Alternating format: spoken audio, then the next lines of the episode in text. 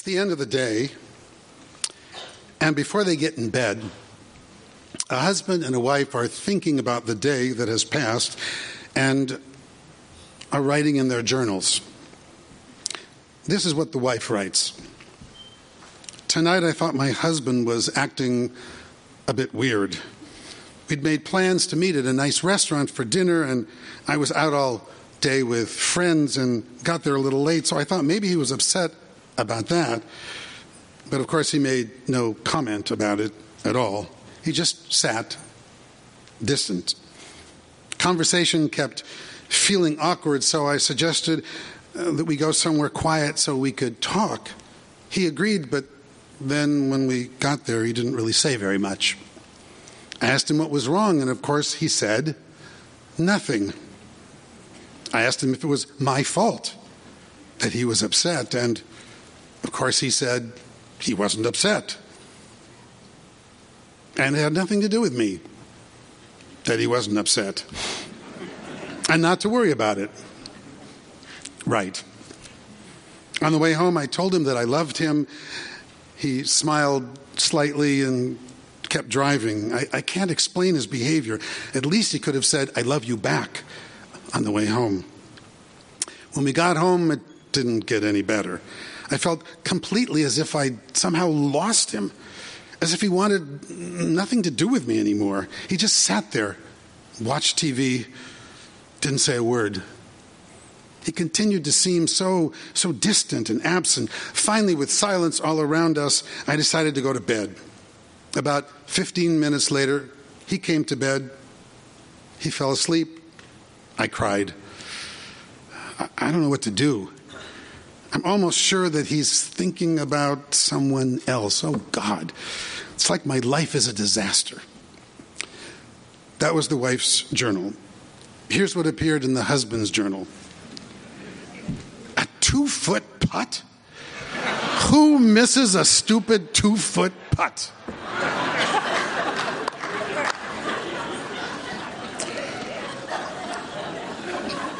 Okay. So so, working for the past three years with my Home Shalom project and talking with kids about creating healthy relationships and knowing their own self worth, here's the number one thing that I have learned everyone is insecure. Everyone. Some of us compensate for our insecurities by acing tests and getting A's on every class that we can.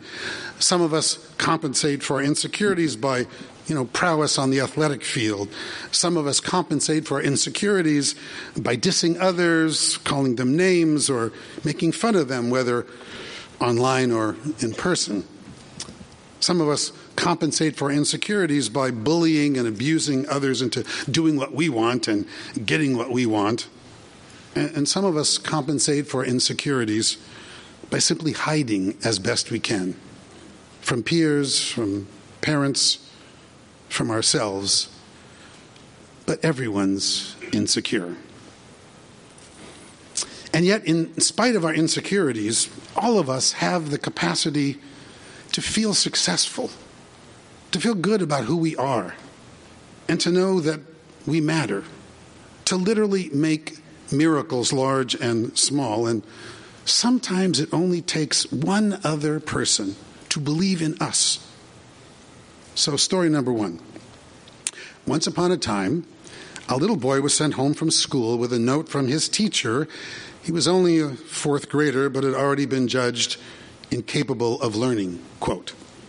He couldn't concentrate, he couldn't read very well, and he couldn't keep up with the others, and no, this is not about me. But his mother found herself in the unenviable position of having to teach her nine year old herself because at the time there were simply no other resources available. And their small farm was a windmill. This was the one place where she could curb his hyperactivity. So every day she would climb the stairs with her son, and there they would read and talk together about whatever lesson she was doing her best to teach him. Granted, a windmill is a strange place to learn, but for a small boy intimidated and poorly judged by the adult world, it allowed him the chance to literally look down on the sizes of barns and houses, and somehow they seemed to shrink into a more manageable perspective. At least he was on, literally, on top of something for a while. Actually, his formal schooling never went beyond this farmer's wife's effort of just two seasons, but somehow it was enough. Enough to turn on his intellect, to fire his imagination, and to give him enough confidence in himself that his experience in school, like so many others, had beaten down. So I won't bore you with the incredible details of his life, but later he would get 1,137 patents, more than any person before or since, I believe. He would transform the daily life of humanity by a degree greater and in more ways than possibly any other scientist or inventor. Of course, it was Thomas Alva Edison, the boy unable to succeed in school who became one of the greatest success stories of all time. Okay, I don't know how many of you are Avengers fans, or Spider Man fans, or Captain America fans, but there is a reason that the Marvel movie franchise has become something like a $16 billion enterprise. In these insecure and increasingly anxiety ridden times of ours, between the meltdown of civility and common values in Washington and the rise of anti Semitism and white supremacists across America and Europe, and our own growing fears of potential devastation from global climate change, literally, we're all in need of heroes of one kind or another. And the good news is, heroes really do exist. They come in many shapes and many sizes, many ages, and many genders. And they're actually all around us, mostly hidden from view, simply because even when we see them, we usually don't recognize them for the heroes that they are. That's probably because so far none of them actually wear capes and fly through the air or, you know, have spider webs shooting out of their wrists or turn into giant green hulks. They're heroes of a different kind although often overcoming tremendous adversity themselves. Some of them literally are sitting right next to you tonight. They're the quiet, unknown heroes of the Spirit, who without fanfare often overcome lifetimes of fears and insecurities, triumph over unspeakable losses, or hold their heads high in spite of relentless emotional battering or verbal assaults or demeaning insults. In the Talmud, we are taught Ezehu Gibor, who's a hero, Hakovesh et Yetzro, one who conquers his or her own inner demons. And those are often the greatest heroes of all. In truth, life is filled with opportunities to be someone's hero, to literally make miracles happen. And actually, today is one of those opportunities. I'm reminded of the person who told me about taking a driving trip through the Pennsylvania Dutch country with their seven year old grandson. So they passed an Amish horse and buggy, and the grandson asked, Why do they use horses instead of cars? Well, grandparents explained that the Amish don't believe in cars. And the grandson scratched his head and thought about that for a moment and said, They don't believe in cars, but can't they see them? I literally think of the high holidays that way. Can't they see them? They're right here, right in front of us. Every year, here they are. Our magic time to reevaluate who we are.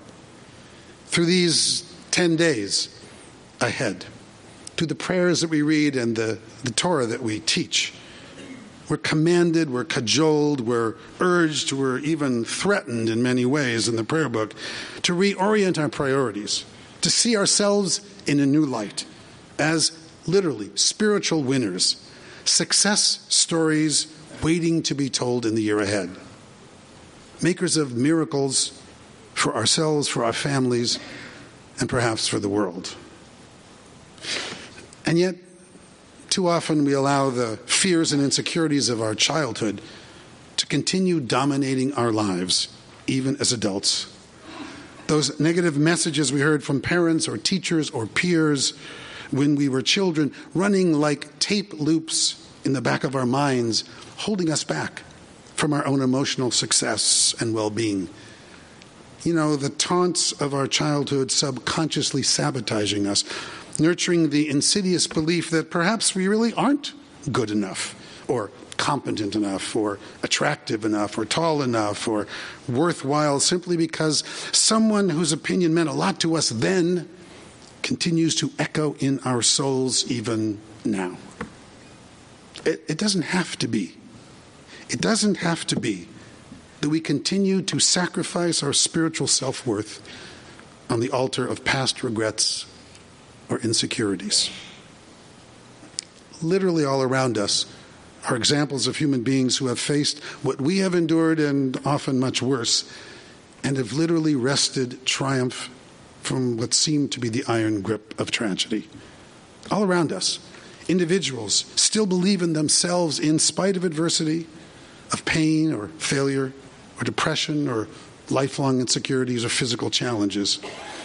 Oprah Winfrey once said, Failure is just life trying to move us in another direction. So, story number two. You all know this one. One year ago, 15 year old girl with OCD and Asperger's sat outside the Parliament building in Sweden every day for three months during school hours, holding up a sign she created that said, School Strike for Climate, and handing out leaflets that said, I'm doing this because you adults are shitting on my future. One year later, one year later, Greta Thunberg has been featured on the cover of Time magazine, spoken at the UN Climate Action Summit in New York, in front of Parliament in London, to prominent business and political leaders at the World Economic Forum in Davos, to the European Parliament in Strasbourg, in front of 20,000 people or more at the Brandenburg Gate in Berlin, spoken to the Austrian World Summit, received the Prix Liberté Freedom Prize in France, and inspired more than 10 million followers to participate in her school climate strike movement in 185 countries just what, three weeks ago? Heroes, miracle makers, 16 year old girl. Now, obviously, I am not suggesting that every child can become Edison or inspire a worldwide protest. But I am saying that nobody can tell you what you can or can't accomplish in your life. What failures you can or can't transform into successes, because every person, every one of us, the person sitting next to you, your spouse, your partner, your sister, your son, your colleague, your friend, has the potential to transcend any obstacle and to be her own hero find his own greatness and make his own miracles. I know you've heard these stories before. You know, Albert Einstein didn't speak for the first three years of his life. Stephen King's first novel was rejected 30 times, and the only reason he has now sold over 350 million books is because his wife was the hero who took the first manuscript out of the garbage where he had thrown it, that was Carrie, and forced him to send it in again. Or Oprah, who was molested as a child by a cousin, an uncle, and a family friend, ran away from home, had a child at age 14 who then died, and yet went on to become Oprah. That Vincent van Gogh only sold one painting in his entire life, or that Steven Spielberg even was turned down twice by USC Film School, and, and on and on and on and on. I, I remind myself of those stories all the time and I remind you of them tonight because they're true. They're real. They're real people. And they're important. True stories, real people, real adversity, personal triumphs. The miracles that are, that are possible when you believe in yourself. Now, even though I have often said attitude is everything, in reality, it takes more than just believing in yourself and having the right attitude and this is really my point tonight. The heroes in these stories are not just the names we know became famous, because contrary to popular opinion, there is no such thing as a self made man or woman. None of us can do it alone, no matter what the it is. Not only do we have to believe in ourselves, but so often someone else has to believe in us as well. Because self confidence, coupled with the faith of another in us, that's an unstoppable force. Will Rogers famously said, We can't all be heroes. Someone has to sit on the sidelines and cheer as the heroes parade by. But I think he was wrong. We can all be heroes. For every hero we know in the parade, there's a silent hero sitting next to them, cheering them on, encouraging them, whispering in their ears, and, and sometimes shouting at the top of their lungs, You can do it. Never give up. Believe in yourself because I believe in you. And that hero job is available to everyone, you and me, makers of our own miracles, large and small. I see miracle makers in our community every day. And the older I get, the more I recognize them. So Dee and I turned 70 this year. And now I'm constantly reminded of something that Tim Conway, who just died a few months ago, used to say. He said, I spend a lot of time thinking about the hereafter. Every time I enter a room, in fact, I wonder, what am I here On Yom Kippur, are you counting? Yeah. On Yom Kippur, Four times we pray, Al tashlichenu le'et zikna. Don't abandon us when we grow old.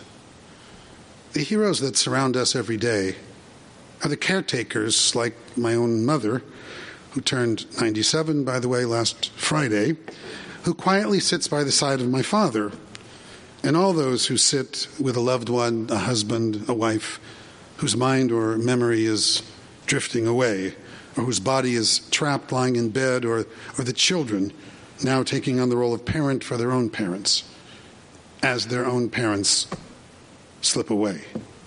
And, and then there are the young mothers, like my own niece, Natanya, in a relentless, exhausting role as mother, nurse, nurturer, and playmate, juggling her four year old son and twin eight month old sons at the same time, often alone starting work again while her husband works as a chef, very often away from home altogether as they struggle to make ends meet every day all around us. Many of you know that our daughter Gable creates handmade personalized dog food with supplements that often heal various physical ailments for people's dogs. Gable has six dogs of her own. Gable has six dogs of her own. And every time I watch her with her dogs, I think, what if we all treated each other like she treats her dogs? What if we treated every child, regardless of who they are or where they came from or how they got here, like we treat our pets? What if we gave them unconditional love, affection, care, made sure they were well fed, made sure that their needs were met? What kind of relationships would we have with each other? What kind of community, what kind of nation, literally, would we have? What kind of worth would we create, and how empty would our prisons be as well? Because in the latest study, 68% of violent felons have been victims of childhood abuse. Heroes of the Spirit are needed now more than ever. So be a hero this year. Make your own miracles. Stand up for what is right. Stand up for what is true. Stand up for what matters. Stand up for another who needs your yes, you can, who needs uplifting, who needs your love, a spouse, a child, a friend, a colleague, an immigrant. And remember what I've said from the Bema over and over and over again throughout the years that the most important things in life are never things at all. They're, they're always people. The people we love, the people we know, the people whose lives we can touch sometimes in the simplest of ways a quarter and a meter, letting their car into your lane, a smile just when it's needed, and in so doing, make all the difference. You don't need the right connections, you don't need the right education or more money or the right body or the right friends or the right job to be someone's hero and make miracles. You just have to care. Sometimes you just have to show up. That's all. And everyone can do that. As I shared in my brilliant new book, A Year with Mordecai Kaplan, published by, Did, published by Jewish Publication Society. Actually, I think they're reviewing it in the Jewish Journal this week. So I have to hold my breath till Thursday. Mordecai Kaplan once wrote The will to live is animal, the will to let live is human, but the will to help live is divine.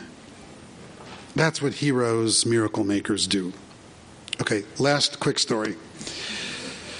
In the early part of my rabbinic career, I worked primarily in Jewish education. And I used to travel around the country doing workshops for teachers. And in those workshops, I would ask them to share a story about a teacher they had when they were a student somewhere that had an impact on their life.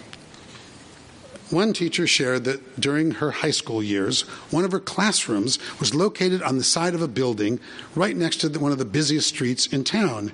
And the traffic was constant and loud, especially when they heard the sirens of emergency vehicles blasting by. And the teacher in that classroom would explain, would complain every single day to the students about the noise of the traffic and how he was especially annoyed by those sirens. One Monday morning, she recalled, her teacher came in and said that he wanted to apologize to the whole class. He told them that over the weekend, his wife had an emergency, and the ambulance that came to her rescue saved the life of his wife and their baby. He told his students, I want to apologize because I was listening to the noise instead of thinking about the lives. So often that is you and me. Listening to the noise instead of thinking about the lives. So this year, let's all do a better job of thinking about the lives. The lives of those we know and those we know about. The lives of those we love and those who need love. Be a hero to someone this year even if it's to yourself. Be a hero and make your own miracles. On the way out, take one of my Rabbi Reuben keychains that says, Make miracles, they'll be outside.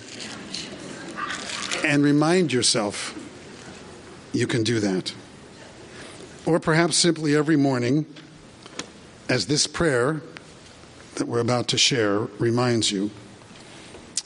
Give thanks for all the miracles, large and small, that surround us every single day. Elohai Neshama, Shenatata bi Tohorahi.